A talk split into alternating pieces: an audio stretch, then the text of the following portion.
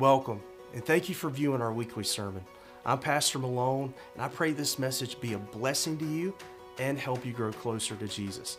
If you'd like to know more about having a personal relationship with Jesus or to connect with us as a church, please visit westacres.org. Thanks again, and God bless. Well, amen. Good morning, everyone. So good to see you all here this morning, even on this rainy, uh, stormy Sunday. Uh, but we've seen God's hand at work uh, with all the rain outside, even seeing those strikes of lightning and hearing that thunder roll. It's been an amazing morning. So grateful that you're here. And uh, while our choir is still uh, making their way to their seats, I do want to just encourage you uh, to be praying uh, for the next uh, couple of weeks. We got Palm Sunday uh, next Sunday. Um, our pastor emeritus, Larry Harmon, will be back in the pulpit. And then Easter Sunday, it's just two weeks away. And uh, just be praying that the Lord will definitely use that day. We always expect a bigger crowd. Um, we expect folks to invite their loved ones that day, especially your lost friends and family. And what better day to invite someone uh, than Easter Sunday? Uh, you should be inviting folks every Sunday, uh, but especially Easter, as you know, it'll be a very special time. Um, if you have that person that you've been praying for uh, throughout this year, use this as an opportunity uh, to pray for them, invite them to church. We have invitation cards uh, in our common areas that you can invite folks to church. And I was talking to our uh, Pastor Rob uh, this week about Easter, and he, he brought up an interesting point he heard from uh, a pastor friend of his. Talking about the day of Pentecost. How many people were saved on the day of Pentecost? What does Scripture tell us? About 3,000 people. Uh, what does that mean that means there were 3,000 lost people at the day of Pentecost. Um, so you want to see people get saved within the context of the local church? You've got to invite them. You've got to invite lost people. I know we got lost people sitting in these pews. Uh, you know who you are, God knows who you are, but we also know we have loved ones that need Jesus. Invite them to church. Never underestimate the power of the body of Christ. So, if you have your Bible, turn with me to Acts chapter 4. If you don't have a Bible, we have some available in the pews. Um, and that is our gift to you. If you don't have a Bible, take that home with you and read it. It will change your life. Uh, but Acts chapter 4, we're going to be looking at verses 1 through 31. So I'm not going to waste any more time. I'm going to invite you to stand with me as we honor the reading of God's Word.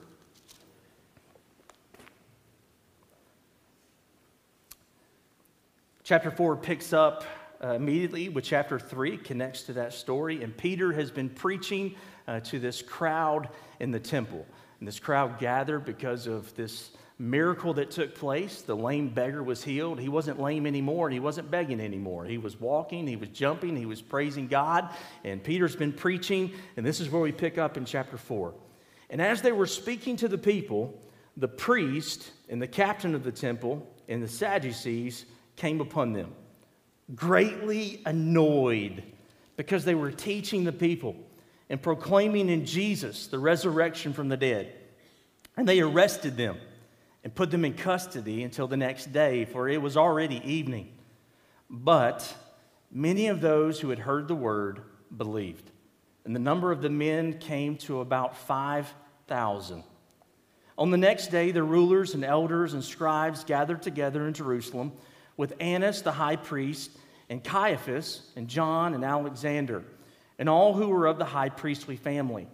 And when they had set them in the midst, they inquired, By what power or by what name did you do this? Talking about the miracle. Then Peter, filled with the Holy Spirit, said to them, Rulers of the people and elders, if we are being examined today concerning a good deed done to a crippled man, by what means this man has been healed, let it be known to all of you and to all the people of Israel that by the name of Jesus Christ of Nazareth, whom you crucified, whom God raised from the dead, by him this man is standing before you well. This Jesus is the stone that was rejected by you, the builders, which has become the cornerstone. And there is salvation and no one else, for there is no other name under heaven given among by which we must be saved. Man, Peter, uh, Peter just uh, laid it on them, didn't he? Verse 13 Now, when they saw the boldness of Peter and John and perceived that they were uneducated, common men, they were astonished and they recognized that they had been with Jesus. But seeing the man who was healed standing beside them, they had nothing to say in opposition. But when they had commanded them to leave the council, they conferred with one another, saying, What shall we do with these men? For that a notable sign has been performed through them is evident to all the inhabitants of Jerusalem, and we cannot, we cannot deny it. But in order that it may spread no further among the people, let us warn them to speak no more to anyone in this name. So they called them and charged them not to speak or teach at all in the name of Jesus. But Peter and John answered them whether it is right in the sight of God to listen to you rather than to God, you must judge. For we cannot but speak of what we have seen and heard. And when they had further threatened them, they let them go, finding no way to punish them because of the people. For all were praising God for what had happened. For the man on whom this sign of healing was performed was more than 40 years old. Then, verse 23 when they were released, they went to their friends and reported what the chief priests and the elders had said to them. And when they heard it, they lifted their voices together to God and said, Sovereign Lord, who made the heaven and the earth and the sea and everything in them, who through the mouth of your father David, your servant, said by the Holy Spirit, Why did the Gentiles rage and the peoples plot in vain? The kings of the earth set themselves, and the rulers were gathered together against the Lord and against his anointed.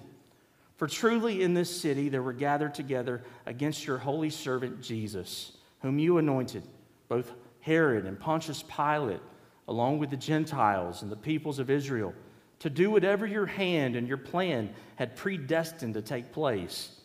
And now, Lord, look upon their threats and grant to your servants to continue to speak your word with all boldness while you stretch out your hand to heal, and signs and wonders are performed through the name of your holy servant Jesus. And when they had prayed, the place in which they were gathered together was shaken, and they were all filled with the Holy Spirit and continued to speak the word of God with boldness. Let us pray. Father, I pray that you will help me uh, preach your word with boldness. I pray it be clear.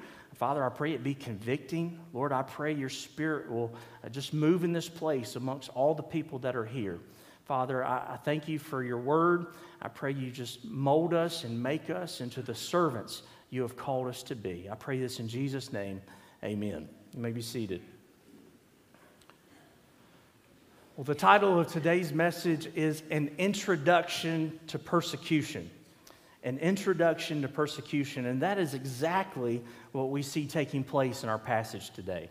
Uh, the, the church has been born, the day of Pentecost has happened. We've seen the church uh, growing into the thousands. Uh, but this is the first time we see the church encountering persecution. Thus, this is an introduction to persecution, not only for us, uh, but also for the early church. Um, this shouldn't surprise us, though. Jesus taught his disciples to be ready for persecution. Hey, he taught them, he, he, he didn't, Jesus did not just preach all, all the good things, and it was like one of those, those car commercials we hear on the, the radio. You can't hear the last five seconds of it because they're speaking so fast. Uh, Jesus was absolutely clear expect persecution. Uh, he said it in John 15, 18 through 20. If the world hates you, know that it has hated me before it hated you. If you were of the world, the world would love you as its own. But because you are not of the world, but I chose you out of the world, therefore the world hates you. Remember the word that I said to you a servant is not greater than his master. If they persecuted me, they will also persecute you. The Apostle Paul wrote a similar message to the young pastor named Timothy. He says, Indeed, all who desire to live a godly life in Christ Jesus will be persecuted. He doesn't say just some of them will be persecuted. He says, All, all. If you desire to live godly, if you desire to live your life following Jesus Christ, you can expect persecution. You can expect it. Persecution is not an if, but it is a when. It's not an if, but it is a guarantee. If you're a Christian, you'll experience persecution. If you desire to live godly, you will experience persecution. You know, that word is not received well anywhere. It's especially not received well today, the word persecution. And, and the American church, especially, for some reason, we think we're exempt to persecution because we, we live in the land of the free, in the home of the brave. We do live in an awesome nation. And one of the things America is known for is religious tolerance. And I'm grateful for that. I'm grateful for it. But, folks, if you read your Bible, you will learn that Christianity is not tolerant of other religions. You'll learn it's not tolerant at all. That doesn't mean we're supposed to make war. That doesn't mean we're supposed to go and have crusades against all these other religions. Uh, but the message of Jesus is very, very, very narrow. Very narrow. We believe in the one true God. We believe in one Lord. We believe in one Savior. We believe there is only one way to be saved. Our Lord Jesus uh, said this I am the way, the truth, and the life. No one comes to the Father except through me. Friends, this message is not an inclusive message. If you're really uh, teaching folks about Jesus, uh, you're going to rub people the wrong way. It's not politically correct. If you believe Jesus is the way, the truth, the life, you better prepare yourself for persecution because the world, our culture, is not going to tolerate this message. And if you've been paying attention, uh, we're already seeing signs of that in our own country. So, with that being said, if we're supposed to expect persecution, how do we prepare for it? How do we prepare for persecution? Well, we look to the one who it was king of being persecuted, and that is our Lord Jesus. Uh, we look to his example. We look to what he did for us in Scripture. He was not only persecuted, but he was crucified, he was killed but we also look to his word. The early church was facing persecution on a regular basis. With that being said, it only makes sense for us to look at their example. How did they face persecution? Did they run the other way? Uh, did they bow the knee? What did they do? And let me give you a heads up they didn't run the other way, they didn't bow the knee. Uh, they faced persecution boldly, boldly, face to face. In our scripture today, we see an act of persecution taking place. The apostles are arrested, but we also see a shining example in Peter and John. So, if you're taking notes today, our verses uh, 1 through 31 can be separated into two main sections. Uh, number one, the act of persecution. So, we're going to see what takes place, what was the uh, persecution like. And secondly, the actions of the persecuted. How did Peter and John respond to this persecution? Uh, let's begin with number one the act of persecution. This chapter picks up directly after chapter 3. Well, that's what I love about the book of Acts. That's what I love about the gospel narratives. It is a story, it is going from here to there. The chapters connect. That's why we're going through this book, verse by verse, chapter by chapter. Uh, but if you were here last week, Peter is preaching to this large crowd at the temple. He has just performed this miracle. This man who was born lame, who used to sit at what was called the beautiful gate, Peter, through the name of Jesus, heals this man. And folks, notice what takes place because folks have seen this joker sitting at the gate for pretty much decades and they see him walking and leaping and praising God. So this crowd gathers. Peter begins to preach. He preaches an awesome message. You can see that in chapter 3. Uh, but I shared somewhat of a conclusion to that sermon last week. But if you're really studying Scripture, we never get to see Peter's conclusion because he's preaching, and what happens? All, all the, the temple police come in, the priests come in, uh, the, the, the Sadducees, all those folks come in and they end Peter's sermon. They don't sit on the front pew, they don't sit on the front row and allow Peter to finish his thoughts. They bring an end to it abruptly. Abruptly. We see this in verse 1. And as they were speaking to the people, the priests and the captain of the temple and the Sadducees came upon them. The Jewish leadership shows up on the scene. The first group we see is, was known as the priests. This was much like the priests we read about in the Old Testament. What does this let us know about the priests at this time? They're not following God's will, they are apart from God's will. The second uh, representation, we see the captain of the temple. Uh, the temple had their own police, and the captain shows up with the scene.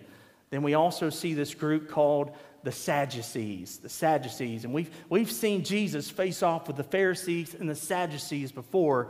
But who are the Sadducees? Uh, the Sadducees were a powerful, religious, they were also a political group within Jerusalem. They wanted to have leadership not only in Judaism, but they also wanted to have leadership uh, amongst Rome as well. They wanted the privilege, they, they wanted all the good things that come from leadership. Listen to this they were also the theological liberals of their day. Theological liberals of the day. The first persecution that comes from the church comes from the liberals. Listen, they didn't believe in miracles, they didn't believe in angels, they didn't believe in an actual Messiah. I don't get why these folks were a group. Uh, they don't believe in anything good. Uh, moreover, they didn't believe in the resurrection at all. They, they didn't believe in a resurrection at all, not just the resurrection of Christ, but they didn't even believe they would be resurrected one day. And Scripture teaches that we will all be resurrected. They didn't believe in a bodily resurrection. So that gives you a taste of, of what the Sadducees were all about. So keep that in mind, and let's look at verse 2. They show up on the scene are they, are they just calm and collective?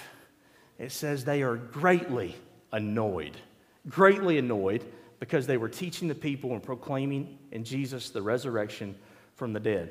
There's two reasons why the Jewish leadership, uh, specifically the Sadducees, were greatly annoyed. The first reason is this they were teaching. That being Peter and John. We just see Peter doing some teaching, but apparently John was there uh, helping out.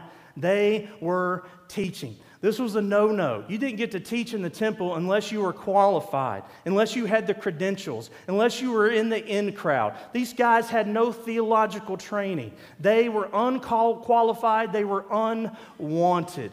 That would be like us today uh, going inside a Jewish uh, synagogue and me standing in the pulpit preaching Christ. That's what this would be like today, but to a, such a greater level. So the, the, the, temple wasn't just a place where anybody could teach. You had to be allowed, you had to be in the in group. So the fact that Peter and John are, are preaching and teaching, that's a no no. But it's not just that they were teaching. What are they teaching? They are teaching about Jesus and they are teaching about the resurrection. This would greatly annoy the Sadducees, remember? Because they didn't believe in a resurrection. In fact, Paul would use that as an advantage later on the book of Acts. That's going to be a good story. He just brings up the resurrection. Then these Jewish leaders, the, the Sadducees and the Pharisees, they go at it. And, and they totally forget what they originally met for. So they were greatly annoyed by what they were teaching that is, the resurrection. So, what happens next? Look at verse 3. And they arrested them and put them in custody until the next day. This is no friendly disagreement. This wasn't just them coming up to them, calm and collective, saying, Hey, you can't do that here. We love you, but y'all got to go somewhere else. Uh, we're going to give you a warning. Uh, no, we don't see that taking place. They are arrested, they are put in custody. This opposition led to an arrest. Uh, the, uh, the man, uh, we see Peter and John arrested, but if you read scripture closely, there's also a good chance that the man who was healed was arrested too. So he couldn't walk. Just a few hours after walking, he's walking to the jail. You ever thought about that? Now, there is a good chance he could have been called in later as a witness, uh, but I think he went with Peter and John because what, remember what was happening when Peter was preaching? What was the man doing? He was clinging to him. He was, if he's still clinging to Peter and John, he's clinging with him to the jailhouse.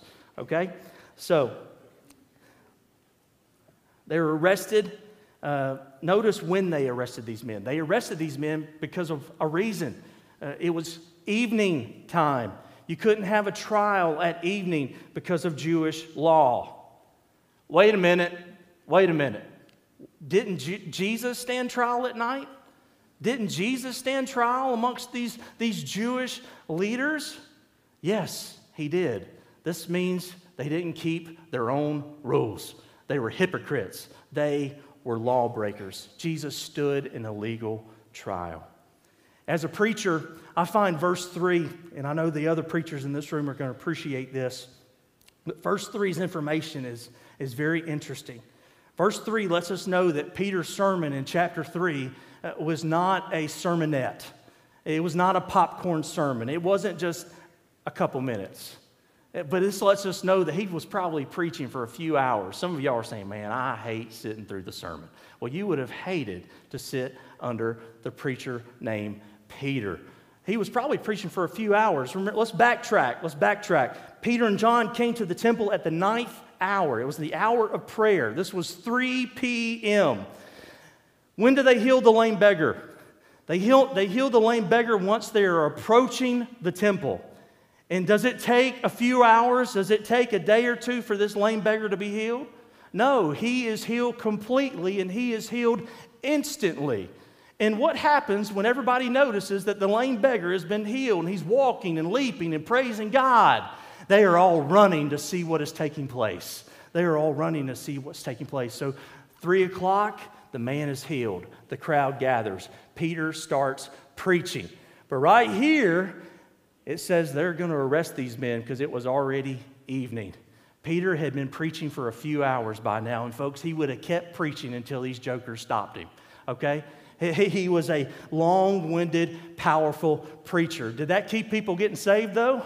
No, no, we're going to see thousands more get saved through this preaching. That was free, okay? Um, they were met with opposition. They were arrested because they were teaching about Jesus. But, folks, notice that this act of persecution did not keep God's word from going forth.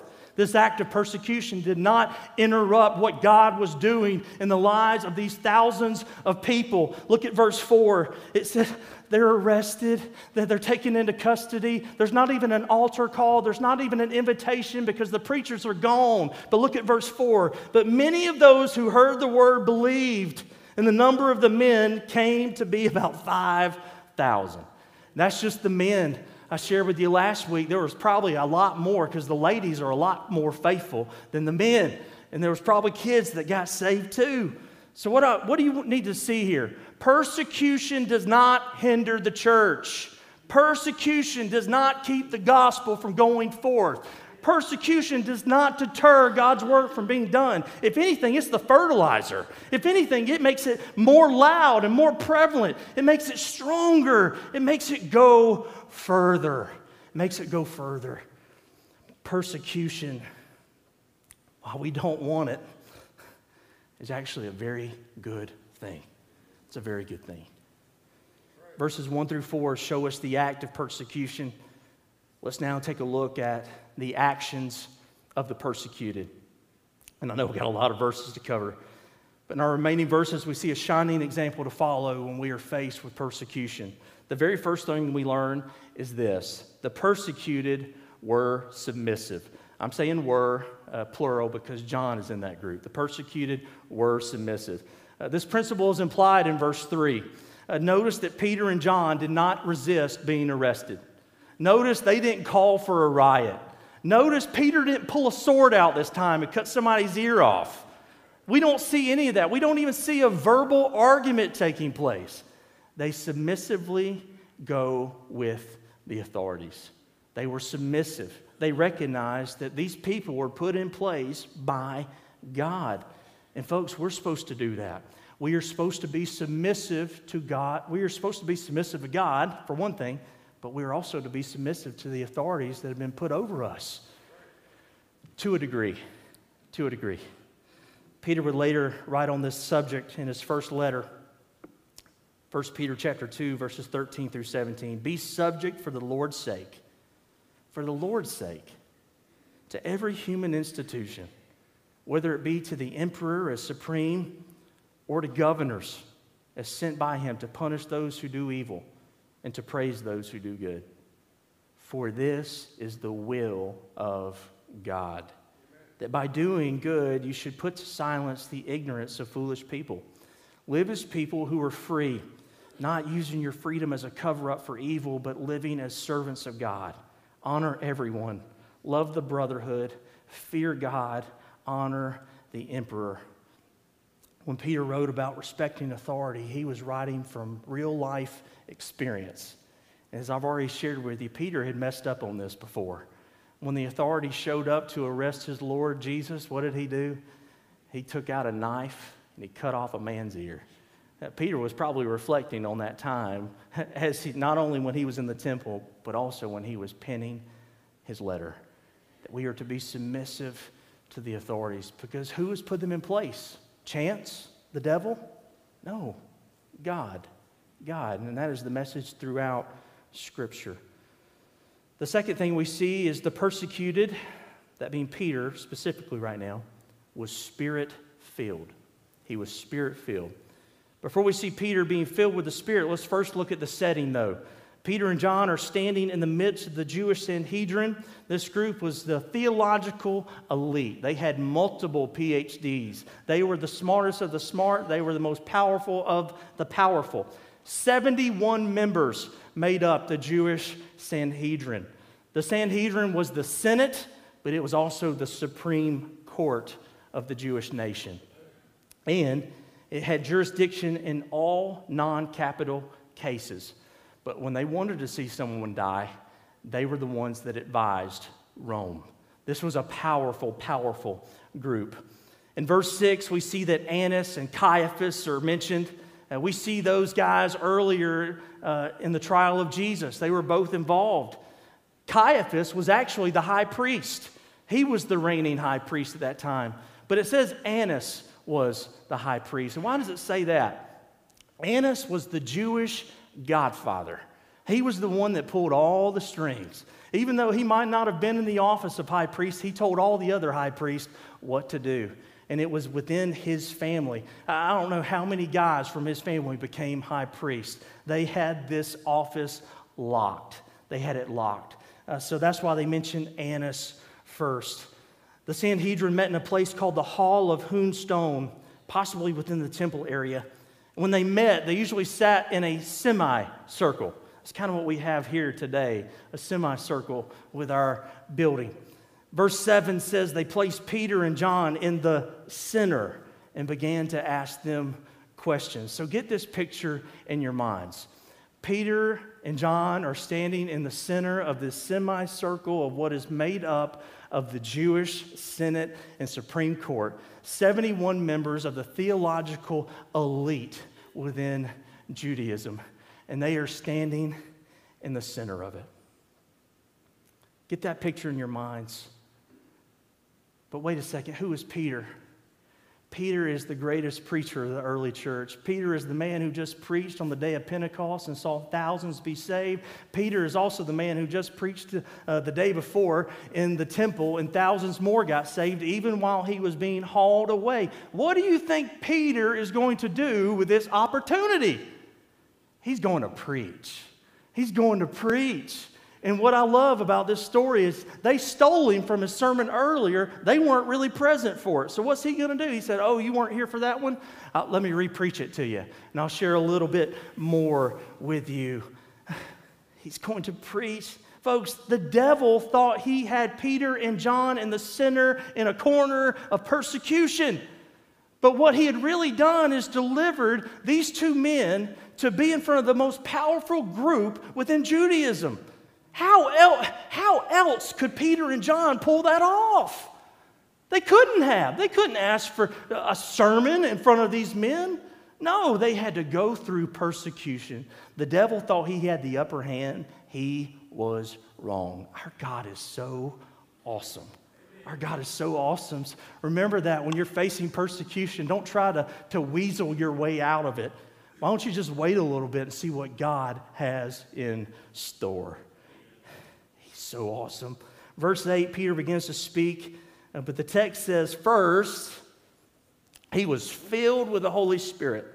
Now, Peter already had the Holy Spirit. The Holy Spirit came among, upon the disciples on the day of Pentecost. And it was, as we've already established, when you receive the Holy Spirit, you receive all of the Holy Spirit. You don't receive 30% of Him. You don't receive 50% of the Holy Spirit. You receive Him in full. When a person is saved, the Bible says the Holy Spirit comes to live within you forever. Forever. You are sealed. So, what does it mean that he was filled with the Holy Spirit?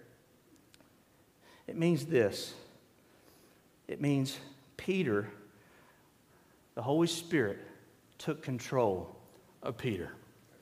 The Spirit empowered Peter to speak with boldness in a very special way. The Holy Spirit manifested himself in a unique way during this time. This is kind of a, a preview of what Jesus said in Luke chapter 12. And he's speaking to his disciples. And when they bring you before the synagogues and the rulers and the authorities, do not be anxious about how you should defend yourself or what you should say, for the Holy Spirit will teach you in that very hour what you ought to say. Peter, we don't see this in Scripture, he doesn't pray for a filling of the Holy Spirit. But the Holy Spirit filled Peter because Peter was walking in obedience. Peter went to the temple to pray to his God. Peter uh, paid attention to this man that the Spirit led him to, and through the name of Jesus, healed this man. Peter was obedient and seizing the opportunity and preaching God's word to thousands. Peter was obedient and being submissive to the authorities that just arrested him. What is the pattern I'm trying to communicate to you, church? He was obedient. And through his obedience, the Holy Spirit loves obedience. The Holy Spirit filled him. The Holy Spirit filled him. I've heard preachers say it this way being filled with the Holy Spirit is not you having more of the Holy Spirit, it's the Holy Spirit having more of you. The Holy Spirit wants all of us. Our problem is we don't give it to Him. We're selfish, we're sinners. We choose us over Him. You want to be filled with the Spirit? Then you need to be in obedience to the Lord and to His Word. It's all because of the Spirit's filling we see our next point the persecuted spoke the truth boldly. They spoke the truth boldly. Peter spoke boldly. Now, verses 9 through 12 could really be called Peter's third sermon. I could have just preached a whole sermon on this sermon, his third sermon, because what's he doing? He's preaching. He's preaching the same message from the previous sermons. He's preaching about Jesus. He indicts the Jewish leaders for crucifying Jesus. Said, You crucified him. You did this, but guess what God did? God raised him up. He goes a little further with the Jewish leaders. He says, Listen, this stone that you rejected, he is the cornerstone. He's the cornerstone that we, we read about in the Psalms and the prophecies. He also says this, and folks, this is what gets Christians in trouble today. He says, Jesus is the only way of salvation. Did y'all know what y'all were getting into when you, when you said yes to Jesus? He's not just a way, He's not just one of the options. It's not like one of those tests you take in school. It says, which way to heaven? All the above. Eh, no. Which way to heaven? Bold print, circle it, highlight it. Jesus. Jesus. Verse 12, Peter says this, and there is salvation in no one else. For there is no other name under heaven given among men by which we must be saved. Peter and John are here standing trial. They were brought here to stand trial. But, folks, do y'all notice something? They're not standing trial. The Sanhedrin is standing trial. They're the ones that are standing trial. God just delivered the preachers to them. Peter is speaking to these people like a prosecuting attorney. A prosecuting attorney. He doesn't shrink back. He doesn't make the message more palatable. He doesn't leave parts out. He doesn't try to be strategic. He tries to be biblical. He preaches the truth and all of the truth. When we share the gospel with the world, we need to speak the truth and all of it. Don't be sitting there saying, Well, I'm just going to share this part. I don't want to talk about their sin and their lifestyle. I don't even want to, you know, I don't want to tell them Jesus is the only way. Then you need to shut up and sit down, okay? You're supposed to speak the truth and all the truth. Don't leave any parts out of it that you might think may be offensive. Share, it's not your message. It's not your message. What is evangelism? Is evangelism trying to, to save someone? Well, yes. You can't save anybody. When we tell you to pray for that person in your life and to go and, and share the good news with them, we're not telling you to save that person. You can't do it.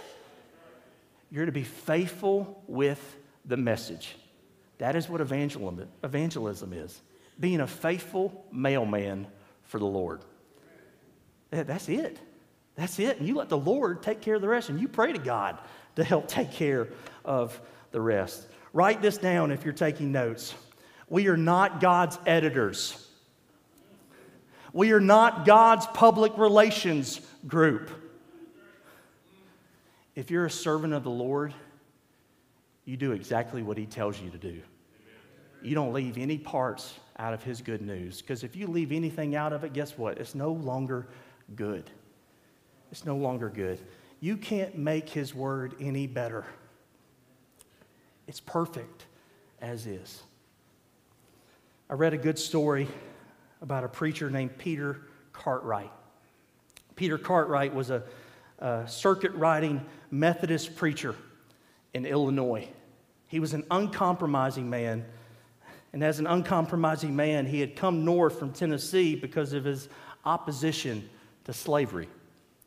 One Sunday morning, when he was scheduled to preach, his deacons came up to him and said, The President of the United States, Andrew Jackson, is in the congregation. Knowing Cartwright was accustomed to just speaking without reservation knowing that he was accustomed to saying it like it is, they told him to be more reserved in his remarks. They told him to be careful what he had to say. He stood up to preach, this is what he said in the pulpit I understand President Andrew Jackson is here. I've been requested to be guarded in my remarks. But he boldly continued Andrew Jackson will go to hell if he does not repent.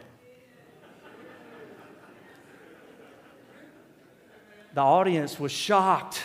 They wondered how the president would respond to this message, how the president would respond to such truth, how the president would respond to such a bold comment from this preacher named Peter Cartwright. At the end of the service, the story says that President Andrew Jackson went up to Mr. Cartwright and he made this statement Sir, if I had a regiment of men like you, I could whip the world. It's a good word. Like Peter and like Peter Cartwright, we must be bold. We, we must not shrink back. We must speak the truth. God puts us in certain places for the sake of others. Where you're at now, where you live, where you work, you are there to be salt and light. But that same truth applies to persecution. God puts us in those places so we can be salt and light, where we can speak the truth of the gospel to others, even when they're persecuting us. Think about this those 71 people that heard Peter's sermon. Somebody had to be saved in that group because we learn insider information there. Because it says after they left, uh, the Jewish leaders came together and spoke. What are we going to do? What are we going to do? Somebody had to get saved in that group and give it to the phys- physician Luke to record in the book of Acts. Somebody got saved because Peter was faithful. Somebody of the Sanhedrin got saved.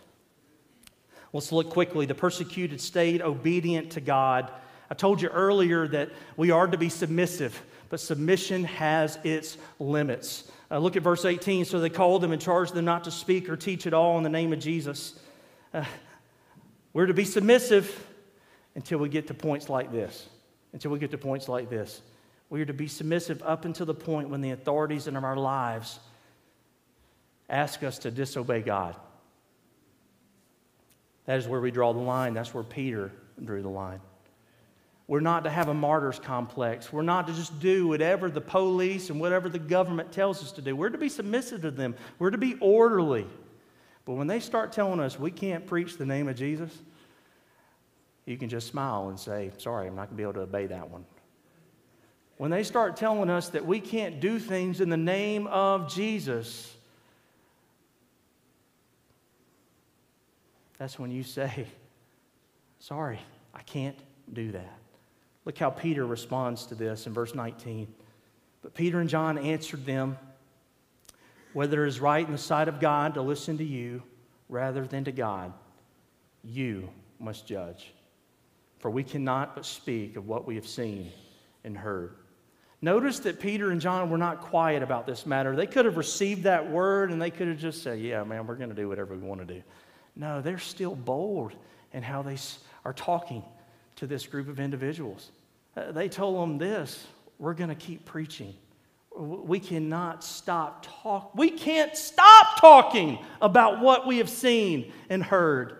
I love how somebody pointed this out about the early church. The early church was told to shut up.